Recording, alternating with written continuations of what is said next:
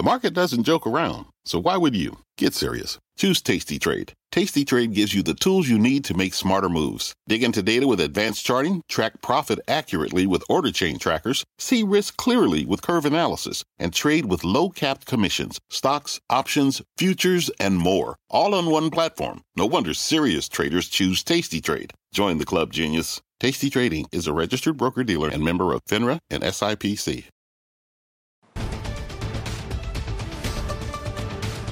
Fast Money starts right now with breaking news on the Time Warner and AT&T deal. Let's get to Leslie Picker in the newsroom for all the details. Leslie. Hey, Melissa, that's right. The DOJ officially filing a lawsuit this evening seeking to block AT&T's acquisition of Time Warner. Challenges to vertical mergers, which involve purchases along the supply chain as opposed to competitors, are rare. The government has never won a case against a vertical merger, according to Harvard. The Justice Department plans to argue that this deal would harm competition and thwart innovation. DOJ officials familiar with the matter seem confident about being able to prove their case. Last week, Makan Delrahim, he's the Assistant Attorney General for the Antitrust Division, gave a speech outlining his views on vertical mergers. And in it, he said that behavioral remedies were largely ineffective measures of patrolling large transactions. That said, so far, not a single state attorney general has decided to join this case. And AT&T said in a statement quote today's DOJ lawsuit is a radical and inexplicable departure from decades of antitrust precedent. Vertical mergers like this one are routinely approved because they benefit consumers without removing any competitor from the market. We see no legitimate reason for our merger to be treated differently. Now AT&T and Time Warner will be holding their own press conference in about 30 minutes Melissa Leslie, do we have any color as to what the actual basis of the lawsuit is? So, what they say is it's all about the consumer, that this deal in particular would harm the consumer, would raise prices on the consumer, would limit the amount of content that they have access to as a result of this deal. So, they are using the same principles that are oftentimes used in terms of horizontal mergers, where they look at the consumer and what it means for pricing and applying it to this deal in particular. They also look at the size of it. They say it's a $108 billion deal, and that one that spans a large part of, uh, of the market.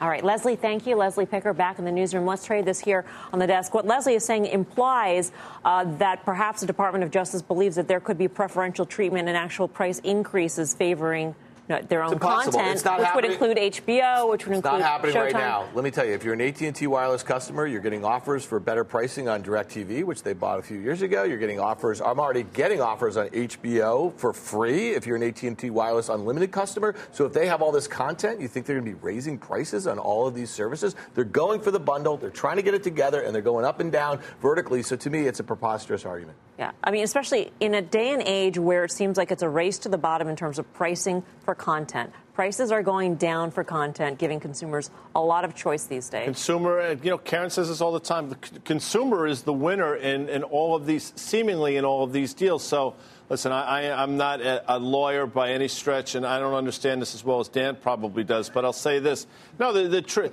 the is this a political thing? I mean, that's really what it comes down to. Because then I think it has far greater effects or far more ramifications on the on the broader market. With that said, how do you trade these stocks? Time Warner has now effectively round tripped the level. I think it was October of 16 when this deal originally was announced. Stock was trading about 85, 86 and a half, 87 now. I think it's getting interesting to buy Time Warner on its own merits right now. All right, uh, for more on this breaking story, let's bring in our own David Faber, who's uh, been doing a lot of reporting on this deal. He joins us tonight on the Fast Line. David, uh, what's the latest? You know, Melissa, I mean, listen, it's still a shock, I think, to some people, despite the fact that they've been preparing for it now for a couple of weeks. Um, given what we've already heard you guys say, and, and I think what is just the general lack of understanding of the of the grounding of the DOJ's case. That said, uh, DOJ officials are confident uh, in um, in the facts and the law. They say that they will prevail in court uh, despite the presence of no attorneys general uh, joining them in this lawsuit, which is typical. Though you know sometimes there are cases where it's not the case. Halliburton uh, and Baker Hughes amongst them, but there were a lot fewer states that would have been affected by that deal than this one. They approached 18 state AGs and have come up empty at this part at, this point. But they continue to make the basic argument somehow that DirecTV's nationwide footprint uh, would pose a competitive threat to others. Uh, and it, I guess it goes to this idea somehow that Turner content is must have. Now that's not clear to me. Maybe HBO content must have, and that somehow AT&T's incentive would be to prevent people from seeing it, which again is kind of a strange argument to be making. But that seems to be the one of the central arguments the government is going to make is that in a way it's must have and that somehow AT&T will discriminate against consumers for content we typically thought they wanted to distribute as fully as possible and by the way are contractually obligated under certain deals to distribute as fully as possible. David, it's Karen. Let me ask you something. So this deal's sort of been blowing apart for maybe 2 weeks or so now. Do you have any sense that there was any backdoor discussions or negotiations or any attempt at trying to settle here? I think there was, Karen. I mean, you know, you know, there was, a, I think, an unwillingness on the part of AT and T, and they and Randall Stephenson said this publicly at the DealBook conference a couple of weeks ago, to sell Turner or DirecTV. Uh, or to do anything with CNN, although of course that was in dispute in terms of what he may have offered or what was asked. Um, but there was potentially some attempt to do something structurally that might have involved perhaps um, you know regional sports networks or things of that nature. It's unclear whether that was truly the case. Um, the behavioral route is what this was so close to going down. As you well know, we've reported it was September when they thought they had a deal that was days away, agreement with the staff for behavioral remedies that might have been a bit tougher than Comcast and NBC Universal, but nonetheless were going to be agreed to. Uh, and and it fell apart. Delrahim came in, and here we are with a lawsuit uh, being being filed today. You know, David, uh, this lawsuit comes at an interesting time in the media industry in, in, terms of talks of consolidation. Just last week, you interviewed Liberty Media CEO Greg Maffei. He had some interesting comments on the chilling effect this could have. Let's uh, play that thought again first. How many subscription services are consumers going to step up for? So when you see things like Disney for Fox, don't know, but my guess is that was about getting scaled, trying to increase their opportunity around digital for uh, Disney, DTC yes. for Disney, for a direct-to-consumer offering. Throw that in though with a challenge. You know, the government, by entering into the Time Warner AT&T uh, merger discussions, has thrown all that a wrench into anyone's plans. I don't know how you could announce a big media deal today and have any confidence you know exactly what the government's going to do. You reported on a lot of deal talks uh, in recent days, David. Are all those talks on hold? You know, the, uh, the rules of the road have changed, Melissa, and so I think everybody's going to pay close attention, not just in the media business, but generally speaking about vertical integration, for which, frankly, most people believe there was not a typical antitrust response. Um, and it doesn't mean that the next vertical deal is going to be challenged, far from it. But is it going to give people pause? Without a doubt.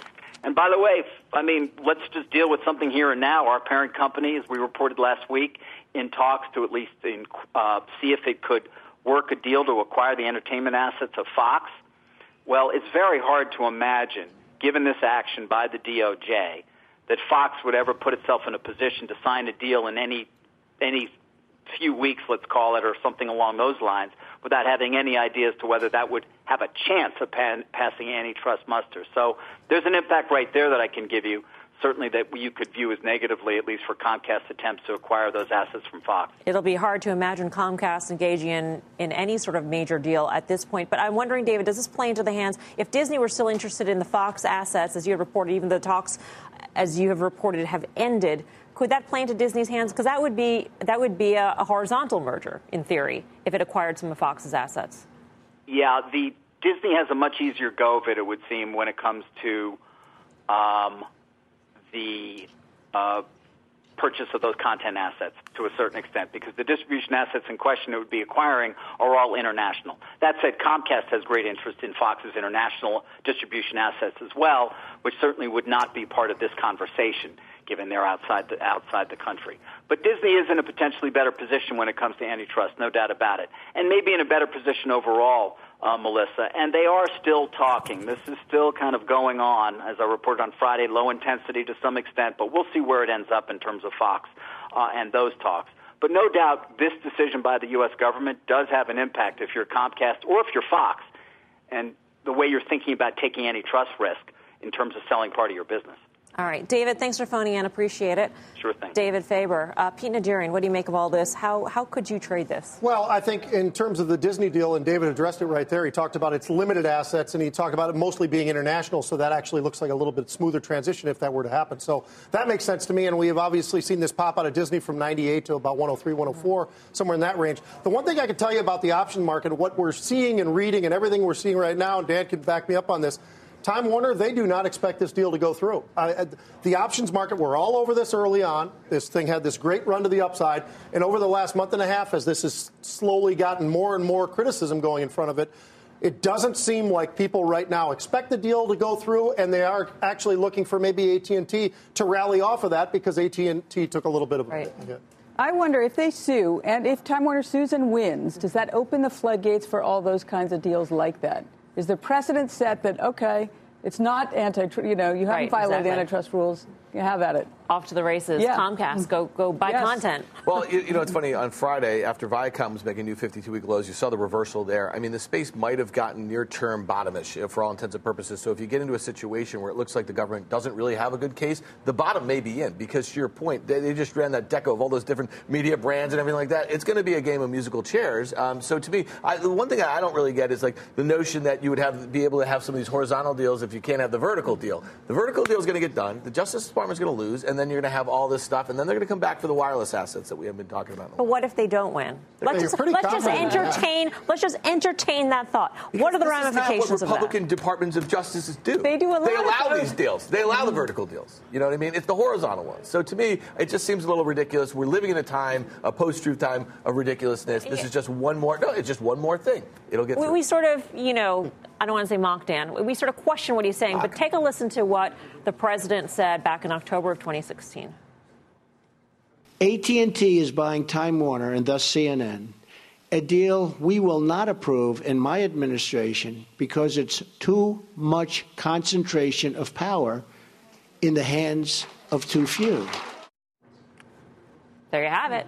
you couldn't be any more explicit. Are we really surprised that this deal is that there is a lawsuit that AT&T is facing right now? I am sort of surprised because you know when your campaign that was in October, the ele- obviously October of 2016, So as yes. when he he said a lot of things during the campaign, uh, the president that he sort of uh, softened on now that he's president of the United States. So am I surprised? Yeah, I'm a little bit surprised. I would have thought he would soften his stance. I guess Well, he, he also said that they were going to ban Muslims from the country, and you know, the, the wasn't upheld by lots of courts on three different occasions. I'm just saying. So he said a lot of kind of nasty things based on his own political biases that that haven't actually come to fruition this year. All right, for more on this, uh, let's bring in Craig Moffett of Moffett Nathanson. Craig, it's always great to have you with us. Good to be back. What do you think happens here? Well, look, I, I think the first thing I would say is let, let's depoliticize it for a second. Uh, perhaps um, the president approached the DOJ, but let's assume that that's not likely the case, and that this is really about a legitimate argument for vertical foreclosure. So here's the problem, and here's the reason that, in theory, it actually could raise prices for consumers, and that is that 70% of the world consumes Time Warner, or of the country, consumes Time Warner's content through some platform other than AT&T's. And so as long as AT&T now becomes a supplier to its direct competitors, it has an incentive to raise the price to its direct competitors. And that raises the price to those consumers. So, in That's other words, argument, in other right? words, I'm a Verizon FiOS customer. I stream HBO and HBO Go. AT&T now owns H- HBO in the future, and therefore I might have to pay higher prices. Well, and and by the way, Comcast is a is is going to be uh, is going to be acquiring content now from its direct competitor AT and T that is also its direct competitor in DirecTV. So AT and T has a price uh, has an incentive to raise the price to Comcast. It has an incentive to raise the price to Dish Network. It has an incentive to raise the price to everyone other than itself, to Charter. And so there is a legitimate argument now this used to be dealt with through the law. There, there used to be a set of laws called the Program Access Rules that were part of the originally the 92 um, Cable Act and then through the, the 1996 Telecom Act that, that were actually specifically designed to protect, oddly enough, DirecTV, um, now part of AT&T, from John Malone and what was then TCI and what later became Liberty and they were they were there to ensure that there was no anti-competitive behavior. Those rules sunset in in 2009, and and what the DOJ is struggling with now is without laws that protect this, these kinds of vertical foreclosure issues, what do you do? In the Comcast case, they said, let's rely on behavioral remedies. And in effect, they said, let's leave the program access rules in place as if they still existed. But in, the, in this case, the DOJ has said we don't like those behavioral remedies. Mm-hmm. It puts us in the, in, it effectively makes us have to be regulators. We don't want to be regulators. And so we need another solution. And their proposal is, therefore, either divestitures or we block this deal. Uh, look, I, I can't tell you whether this is whether they're going to win or lose in court. Um, I don't think anybody can. Um, but I don't think it's fair to say this is either political or that there are no vertical issues because there are. So, as a telecom analyst, you can actually you, you see that the the government's argument that consumers will pay higher prices that is a very feasible thing that could happen, even as we are in the midst of uh, rock bottom prices for consumers for content in general. Well, yes and no. Uh, okay. Uh, look, I mean, the type of content that we're talking about here has has been growing at above the rate of inflation for the past 30 consecutive years, and for all the talk about how prices are crashing the content costs are rising still much faster than the rate of inflation. What's happened is the distribution margin has started to collapse in some of these OTT services, but the pr- price of the content is actually rising even faster. You're saying to manufacture the content no, or the pri- for, the, for the consumer? The wholesale price of the content the, to the distributors is still rising much, much faster than the rate of inflation much faster than the rate of inflation. And so, and that's ultimately what the DOJ is going to focus on is what does this do to the price of content? And again, to the risks that you said before, AT&T would never have an incentive to withhold Turner content or HBO from, from as wide viewership as, as, as possible. That's not actually the case. Um, it is simply a math problem, right? It's if I would make more money by keeping that content to myself and therefore seeing my market share go up as a distributor, mm-hmm. that's either better than or worse than the loss of the, the content distribution. And if it's better, I'd do it. And if it's worse, I wouldn't. Right? But it's just a math question. And it's not as easy to say they'd never do it. I, it's hard to do the math unless you know in advance with some specificity what do the models tell you about what it would do for your market share. Randall Stephenson, when he was speaking to Andrew Ross Sorkin at the DealBook conference, sort of made the case, and he said this repeatedly during the talk, that there are so many competitors these days. And he was he made the point to say Google and Facebook that they were also competitors, and so therefore. Uh, the damage that could be done would be less because there's so many more players in the field. Does that ring true to you? Not really. Um, I mean, are they players? Sure, but first of all, they aren't licensing that content, or most of them aren't. Google right. is now for YouTube TV, um, but would Randall Stephenson and AT&T, in theory, have the ability to raise the price to Google? Again, the wholesale price of that content to to disable Google as a competitor? Of course they could, right? That's the concern. And so, again, I'm not saying that AT&T will win or lose, mm-hmm. and I'm not saying that that ultimately um, that that these vertical foreclosure issues are going to prove dispositive in the case, but it, it is not fair to say that there simply are no risks of vertical foreclosure. There certainly are, and that's, that's the reason the laws were written way back in the early 1990s, and it's why these kinds of deals in media specifically um, have always been considered highly problem- problematic. Last quick question: If you're an investor in AT&T, do you want the deal to go through at this point or not? That's a great question. It, look, AT&T keeps going up as the deal yes. gets less probable, but that's not because people think the deal would be bad for AT&T. That's just merger arbs that are closing mm-hmm. that are closing their trades. Longer term, it's it's it's a bit unclear as to whether this is good or bad, right? On on the positive side, it's the only thing AT&T would own that's growing, and that's obviously a nice thing to have because everything else is negative revenue growth and negative EBITDA growth. Um, and uh, it would help with your dividend coverage at least a little bit. On the other hand, you would come out of the transaction much more heavily levered, and that ultimately is probably a negative for your dividend uh, flexibility. So it's, it's, it's not entirely clear whether this would be good or whether this would be bad. It's a lot to go through if it's a deal that's not clearly well, positive. And, and, I mean, think about it. This is a deal that was a $110 billion transaction. Remember, you have to include the debt. So right. $110 billion transaction when they announced it. And AT&T, when they bought it, moved less than 1% that day. So it tells you for a gigantic transaction like that, more or less the market saw it as a push. Yeah.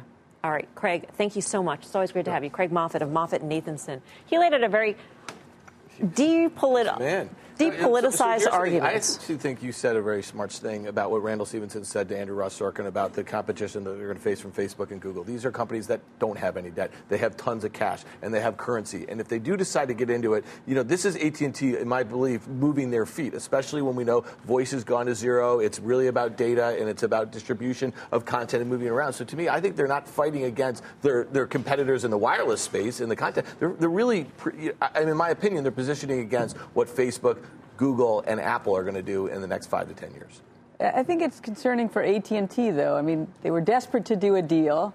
If that doesn't happen, I still think all the factors that were lead, that were forcing them to feel desperate are only worse Right, now because there's no right? solution to yes, that desperation. There's no solution. Uh, so uh, I, I don't know what I wouldn't be long AT&T, even just what they are buying back. I wouldn't be long AT&T. All right. Well, we are all over this story tonight as it develops. The two companies are hosting a press conference with AT&T CEO Randall Stephenson at the helm. That happens at about 5:30 p.m. Eastern Time. We'll bring it to you uh, as it breaks, and uh, it is a mystery chart. One stock is up 230 percent this year alone, and investors can't get enough of it. We'll tell you the name and what is the street going crazy for this stock. Plus, the Nasdaq 100 officially entering its longest bull market ever, rallying for nine years without a 20 percent decline. So, why is the top strategist saying it is time to take profits? He'll be here to explain much more fast money right after this.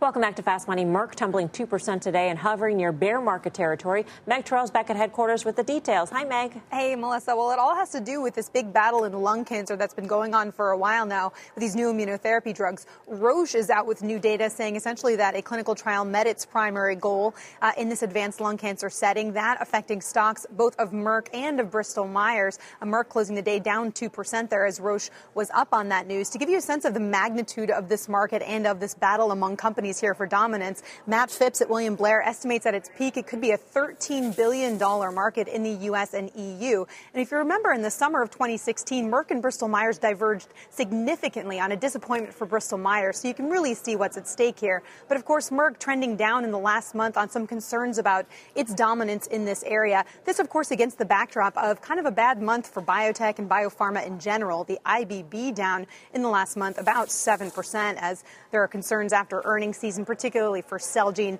long-term growth in the whole sector, guys. So kind of a bad time for drug stocks. People hoping uh, to get some more good news toward the end of the year. Mel, back over to you. All right, Meg, thank you. Meg Terrell at headquarters. Pete Najarian, I go to you for the trade on Bristol Myers. Yeah, well, Bristol Myers actually I own Merck, so that, that Oh, one's Merck, a okay. frustration for me because I've been watching this. Setback as it's, after setback Yeah, here setback. for Merck. But I still like the management. I really think they really, from the top down, I like what Merck has. But obviously, there's pressure, and when there's pressure and clinical trials are going well in one of your best areas, lung cancer, that's something that I think is concerning. It makes sense, $13 billion business, but Merck is up for the challenge, I think. But I think the other side of it, too, is this is clinical trials. We, we aren't talking about FDA approvals yet. So these are trials. They're going through the trials. That's all. That is something that is very, very important. But we've seen them go a little bit further this, and suddenly, if you don't get approval, then what? Then I think Merck actually gets a boost. Um, what does Merck have to do, in your view, though? I mean, it, it had the earnings disappointment, right? That Right. had the um, the delay in Europe for European approval Keytruda pl- uh, in combination with another drug. Now what? Easy answer. Um, I think what we will see going forward in 2018 is we will start to see the pharmaceutical space start to do some of the M&A that we're seeing everywhere else in the market. Really? Finally? Well, Really? we, we kicked it off with Gilead a little bit, biotech, I know, but And that worked and really like Pfizer's charm tried. Gilead and Kite, right? I mean, how, it did the pop stock- up $12 billion That in did? market cap. Yeah. Well, over a week or so, or Okay. a month. Keytruda's the second, they being Merck, their second biggest drug. I think Januvia is number one. So if you're going to see competition come in, a lot of analysts already downgraded Merck on potentially this happening. Now it's happened. So you have to have to ask yourself the question. What is the right valuation? That Merck exploded from $50 at the beginning of 2016, 54 now. You have to ask yourself, as it gets down towards 12 and a half times forward earnings, hmm. does it make sense on valuation? And I'm sort of in Pete's camp. I would submit yes. All right, our next guest says, stay far away. It is about to get much worse for Big Pharma. So listen up, Pete and Guy. Chartmaster Carter Worth, the Cornerstone Macros at the Plasma to break it all down. Hi, Carter. I, it is a curious thing. We know that healthcare is the second best performing sector on the year, and yet large cap pharma, which are such an important part of, of healthcare, is really uh, dogging, uh, up only 7% versus the sector up 17. But let's just look at a few facts and figures and then drill down on some charts. What we know is this sub-industry group of the S&P has a total of nine stocks. We know that it represents a total of a trillion dollars. And if you were to look at the weightings, these are the top three. Uh, some 70% of this sub-industry group of the nine stocks in J&J, Pfizer, and Merck. And again, as a group, they're up only 7 plus percent for the year. Healthcare, second best performer, up 17 plus. They're not acting well, as the technical expression goes. And, and to my eye, there's more to come. Now, look at this setup. This is a three-year chart, and what we've got is the S&P in blue, and you've got this group, pharmaceuticals, in orange. The first question could be is why not play for convergence? Why not make the bet that pharmaceuticals will catch up? Here's why. Because they're still so far ahead on a long-term basis, meaning this is pharmaceuticals up here and this is the S&P down here. So there is no catch up. They still are so far ahead. This recent underperformance, I think, has more to go. All right. Here's the trend line that's been in effect since the financial crisis low in 09, 2011, debt downgrade. Just say we get to trend. That implies about a 6 7% move from here. And I think that's sort of in the bag, very likely. And that level is about 580 on this index. So let's look at the here and now charts. Here's the one year chart. And we have clearly broken trend. I mean, there's no other way to characterize that. Four shots and then a break. Well, were we to come down to about 580, that's going to be right around here. That would be exactly where the long term trend line comes into play again, about 6 7%. And then finally, here's the one year chart, same thing we just did. And this is the really bad part. This is relative performance to the S&P. So yes, we're up over the past 12 months and yet having broken trend, but here we are, we're making new 12 month relative lows. That is bad, and there's no other way to characterize it. I think pharmaceuticals go lower as a group. We don't have time to invite you over, Carter, but I did want to ask you specifically quickly about Merck, since these guys over here like Merck. Uh, so, stocks that drop in gap on heavy volume, the way Celgene did, and then do it again just days, weeks later, by definition, don't come back easily. And so there's something wrong. Just resist the temptation, I think, to think it's cheap and to buy it. Carter, thank you. Carter thank Braxton Worth of Cornerstone Macro. I'm with, I'm with, him on the technicals, and when you think about what Pete said, what he's waiting for is M&A. Think about what candidate Trump said in 2015 and 16 about drug pricing, about some of the, think about some of the disasters that we've had in the drug space because of M&A and because of some of the pricing mishaps. Look at Allergan down 33 percent just since the start of August. So to me, I don't think that's willing, uh, that's not a good reason to wait around in those names. That's my personal opinion. Uh, for me, if you you know, I can't wake up with a phase three failed trial, and but if you want to play, if you do think there's M and A, I would go with the XBI. You got a big diverse portfolio, and you won't wake up with a huge disaster. Still ahead, we are getting ready for the Time Warner AT&T press conference happening in just a few moments. We'll bring it to you live as we continue our breaking coverage of this story. I'm Melissa Lee. You're watching Fast Money on CNBC, First in Business Worldwide. In the meantime, here's what else is coming up on Fast.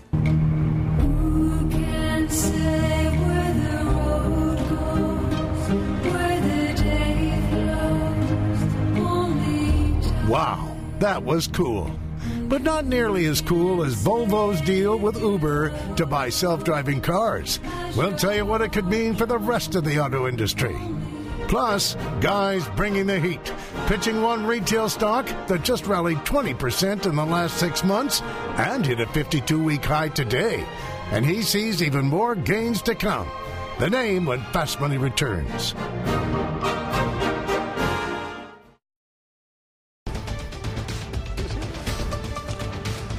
See you in court. That is the message from the Department of Justice as it sues to block the biggest media deal ever. What would be if it goes through AT&T's $85 billion deal for Time Warner. Those companies are holding a joint press conference. It's just getting started. For more on what we can expect to hear, let's bring in CNBC's media reporter Julia Boorstin in Los Angeles. Hi, Julia. Melissa, when the press conference starts any second now, we expect AT&T to lay out its case for the legality of the merger and to say that the company is confident that the court will reject the government's claims. We expect to hear from AT&T CEO Randall Stephenson, AT&T's general counsel, as well as its outside counsel. Stephenson will likely focus on the fact that its acquisition of Time Warner is a vertical merger and that the DOJ has not successfully blocked a vertical merger in nearly 50 years. Also saying that since then, the DOJ has approved hundreds of vertical mergers. Also likely to note that the two companies, AT&T and Time Warner, do not compete with each other and operate in highly competitive markets. They've said that this merger would create more competition and would give consumers more choices. They've also noted that the DOJ approved a similar merger between Comcast and NBC Universal back in 2011. Now, earlier in the month at the New York Times Dealbook Conference, AT&T's Stephenson said that he's prepared to litigate and to defend the merger, and they've been working on this defense for a year. He also said that AT&T will ask for an expedited hearing. Stephenson also saying that as they merge distribution and content, they don't expect to disrupt Google, Amazon, and Facebook they just want to have an opportunity to compete with them. So we'll be listening to that press conference right now, and we'll be back, of course, with the latest. Melissa? All right. Thank you very much, Julia Boorstin. Guy, what would be your question as we uh, listen for, for this the, press for conference? The- for like, what, what is the outstanding I, question that you have in your mind about you, this whole thing? I'll ask right. I'm asking Mr. Stephenson. Do you think this is political? Yes or no? That's what that'd be the first question. Either You've seen deals like this go by. You mentioned it, the NBC deal. Is this a is this a political witch hunt or is this for legitimate business reasons? In your opinion, that's the first question I'd ask. In terms of just uh, the chances of the deal going through, what are you listening for? Well, I think he's got to come out and be as absolutely positive as he possibly can, regardless of what he really feels just to just as posturing. But that having been said, I do believe he really thinks it's a strong, strong case. Yeah, you know, Craig laid out some interesting points in terms of what an AT&T Time Warner could charge other distributors of that same content. And obviously, if it makes more sense for them to charge more because they have that exclusive content, why not? Right. And for a consumer, maybe not in the AT&T family, but maybe in the Verizon family yeah. or Comcast family, that could be more. Yeah, it's interesting because that, that was a pretty interesting argument that he made there in terms of – what would be the pushback? Throw politics aside. What is the biggest pushback? And I think Craig brought up a couple of different points. Hey, it comes down to the numbers. He didn't have the numbers in front of him. None of us do, but it comes down to the numbers. And if there's a way where they can price it, if they can raise the prices, but it's to less, it's going to work. If those numbers work, that's the direction they're going to take. And I guess this speaks to behavioral remedies, right? Just as in the Comcast NBC Universal. I mean, if but that doesn't even seem to enter the picture here at this but this maybe point. is it really dead? I don't know. Maybe that maybe that is the way out for both sides right? DOJ doesn't want to have an embarrassing loss. These guys want to get their deal done. Maybe that's Wouldn't that out. still be a loss, though, for the DOJ if they went the, the route of the Comcast NBC Universal behavioral remedies? If they felt the remedies were strong enough where they could paint them as having been strong enough, then maybe that's you, you know. You asked David Faber, you know, if there were any real, uh, you know, conversations about divesting stuff. And I mean, Randall Stevens said to Andrew Ross Sorkin, "No, we are not going to be selling off, you know, CNN or anything like that." And yeah. if, if, if, the back channel discussion was you have to sell CNN, I'm not really certain what that does. But is there a negotiation there? I mean, uh, honestly, is there any kind? Of Obviously of... not. If they brought a suit, I mean, AT and T yeah. said they're not going to do it, and they right. and they filed the, the suit. And I think AT and T, I think Randall Stevens is going to stand his ground. All right, uh, left side of your screen, by the way, that is the AT&T press conference. AT&T Time Warner, I should note.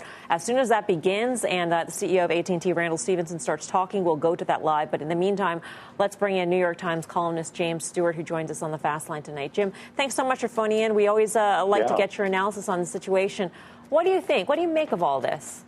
Well, this is going to be a very tough case for the government. I would I call it an epic antitrust case, which it is in two ways. First of all, is the vertical combination itself illegal? As, as somebody pointed out, the government has not successfully prosecuted a vertical merger in about 50 years, and they have approved hundreds of them. So that's hurdle number one. Hurdle number two, if it is illegal, how do you remedy that? The traditional way was consent decree, behavioral agreements, uh, and the Justice Department is trying to get these divestitures. So that is a radical remedy in a vertical case.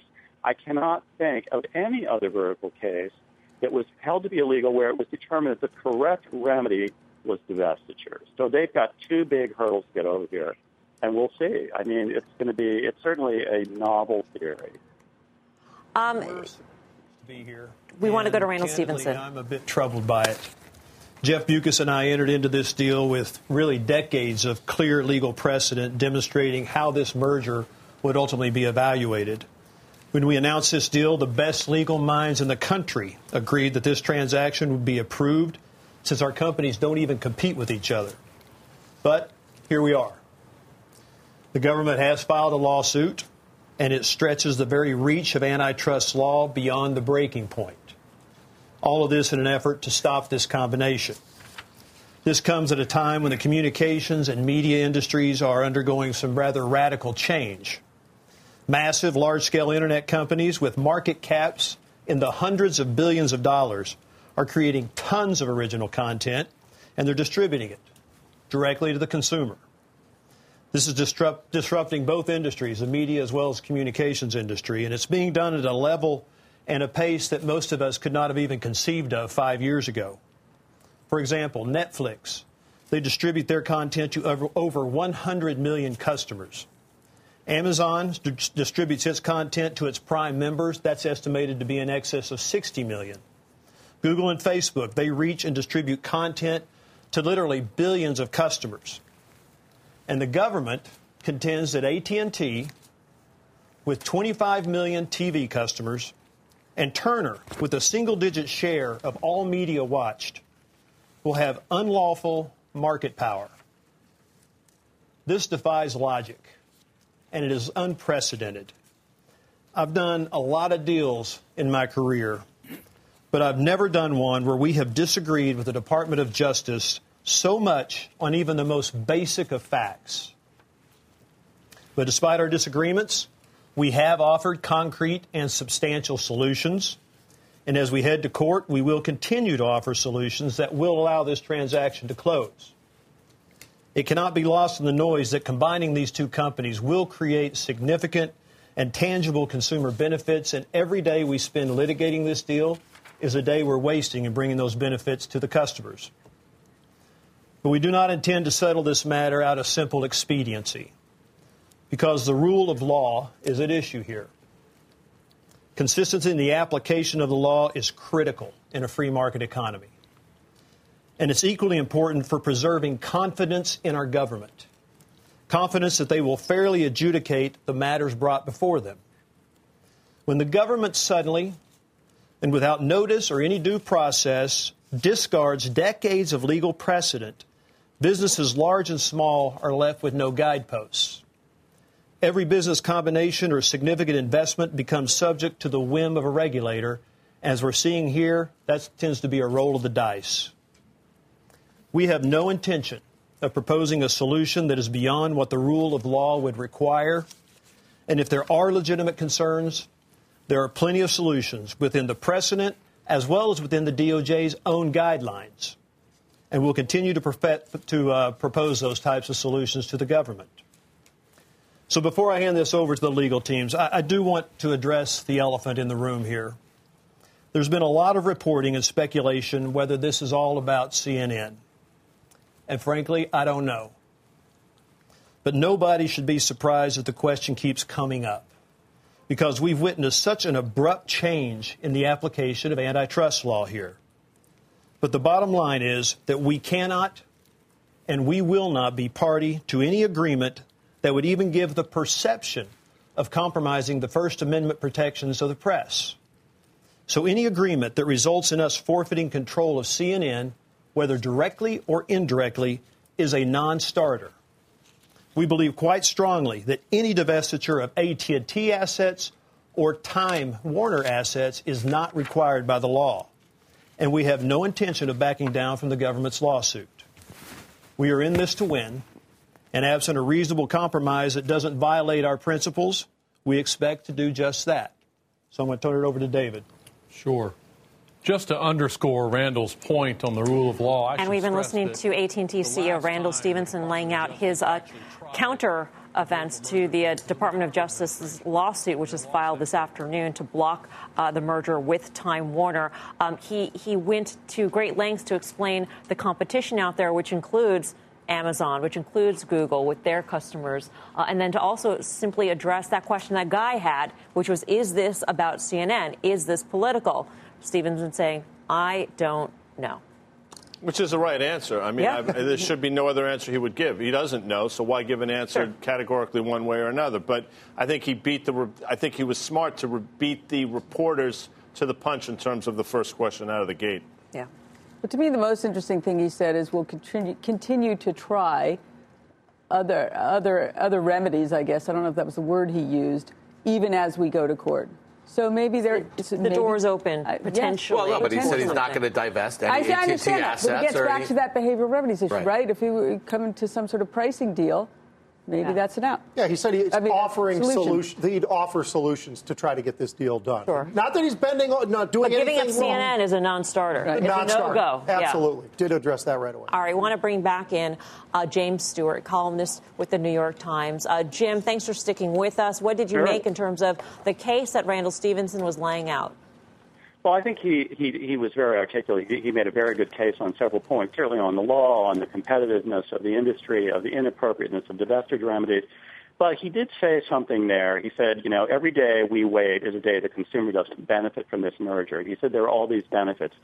AT&T doesn't have the burden of proof in this case, but in the court of political opinion, they do. They have got to get out there and explain why is this better for the average consumer. He stopped, has stopped short of being specific about that. He needs to sell that point. And secondly, I think he has to address the main objection that a lot of people have to this, which is somehow it is just too big. It's putting too much power in the hands of too few people, and specifically him. So they have to indicate why isn't this like bad somehow that you now have this behemoth company AT&T, which you know has a huge consumer base, Time Warner, which is uh, such an important player in content. And I think they can do those things. I mean, again, when he's talked about the rule of law, if the argument against this is big is bad, well, how do you interpret that? How do you apply that? How big is bad? Is it big? Is big bad in some industries but not others? Is media a special case? Is it different from steel? Is it different from shoes? I mean, that is a standard that nobody is really not objective. Uh, Jim, you know, I, I thought that while Randall Stephenson made a compelling case, he didn't directly address, as you mentioned, the government's point, which is that it would result in higher prices for the consumer. Your, the flip side of that is that he didn't say how it would benefit the consumer. Yeah. But he didn't. He No, didn't think- actually address the government's argument.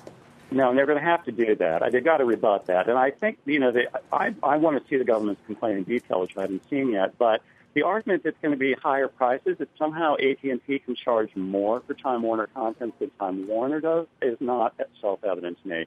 I mean, Time Warner, if they're rational, is already charging as much as they can get away with to maximize their profit. That doesn't change. That, that competitive landscape does not change in the slightest. The argument that AT&T would somehow charge more to other carriers of Time Warner content, first of all, that's illegal already under price discrimination under the antitrust laws. And secondly, it is typically uh, taken care of with a agreement that you won't do that, and that can be policed. Uh, NBC had agreed to that to, as part of the Comcast merger. So it isn't clear to me that you necessarily will get higher prices. Uh, and if you, if you did, I, it's not a maximize, profit maximizing strategy for AT&T. And I think, you know, the, the antitrust division talks about the free market. I think you can trust free market to, um, you know, to make sure that they're going to engage in, in a competitive way.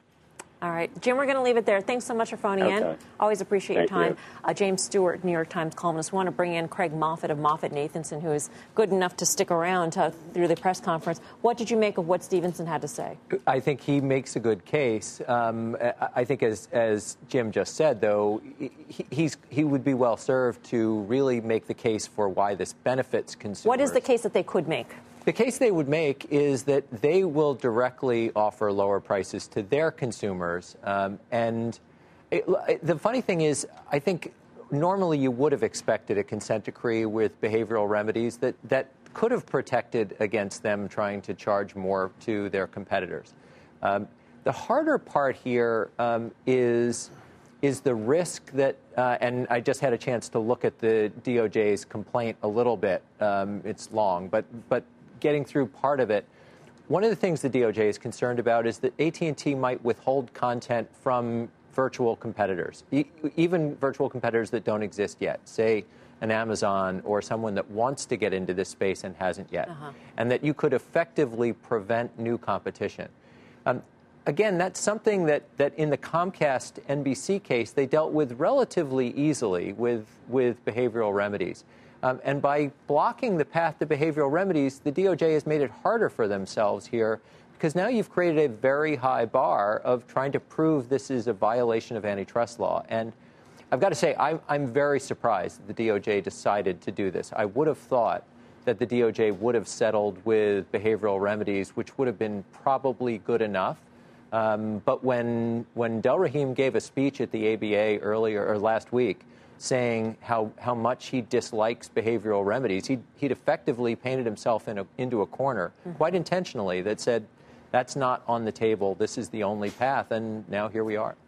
All right, uh, Craig, thank you. Thank you for sticking around. Craig Moffett of Moffett Nathanson. Dan, what do you think? Well, you know, we, there was a guest on Closing Bell who, who brought up the um, the Tribune Sinclair merger, and the FCC just extended the comment period of that. And th- that one will be really interesting because they too get to about 70% of the U.S. households, and that's one that's very right leaning. So, you know, I think the politics thing is important. I disagree with Guy when he said, well, he doesn't know. I think the fact that Randall Stephenson, uh, when asked about the question about CNN, whether it's politicized, the fact that he says, I don't know, leans to this, uh, you know, to me, it means I suspect so. Well, I think I think the follow up by saying, but there was such an abrupt change, right? right so what I'm in, saying is, so this Tribune, this Tribune Sinclair thing is going to be really important, and if it gets rectified prior to, uh, you know, when this thing gets, uh, you know, th- this could dictate what happens with the AT&T Time Warner deal. Pete.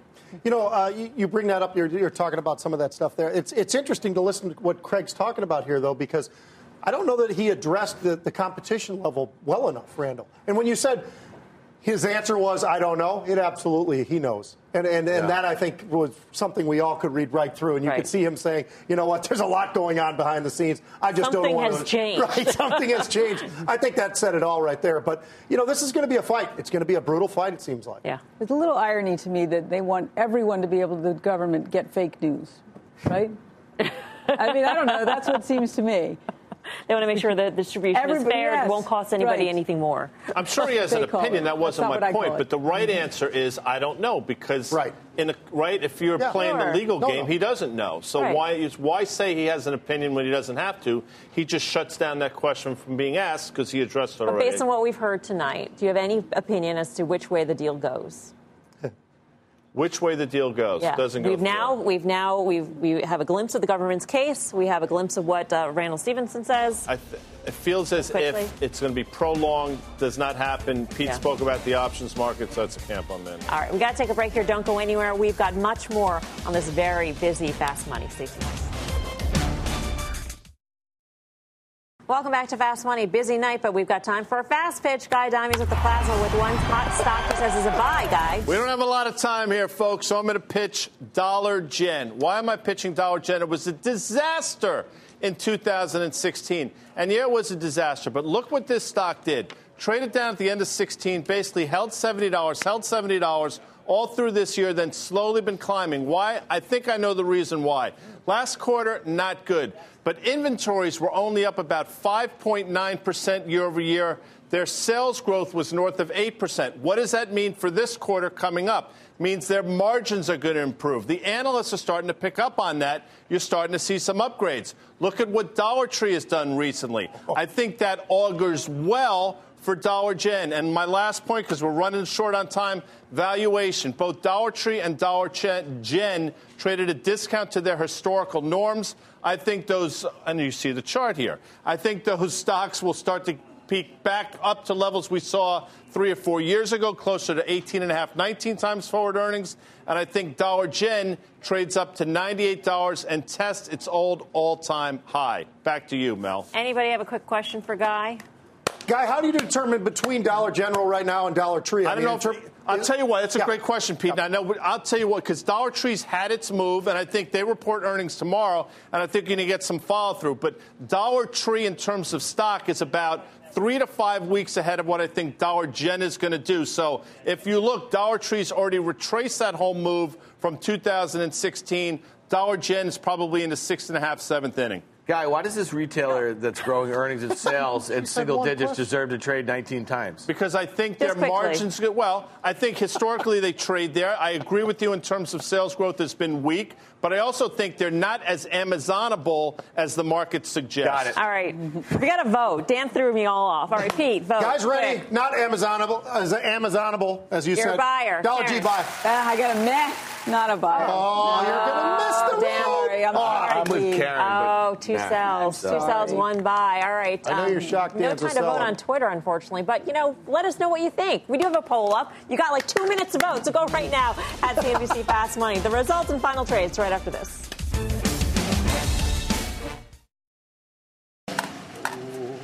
Cue the drum roll. You know who doesn't shop at the dollar store? Toni Braxton. Oh.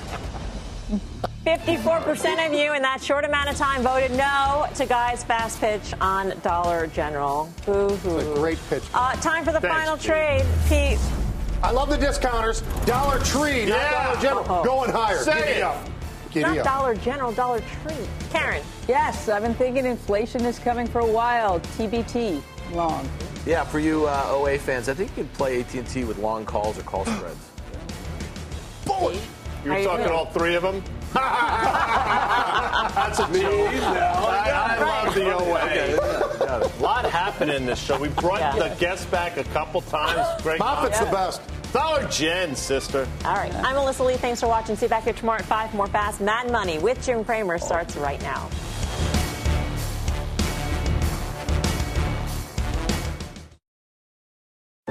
What's on the horizon for financial markets?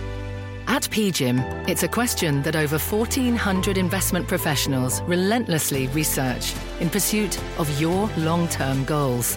Specialized across asset classes, but united in collaboration, our teams provide global and local expertise.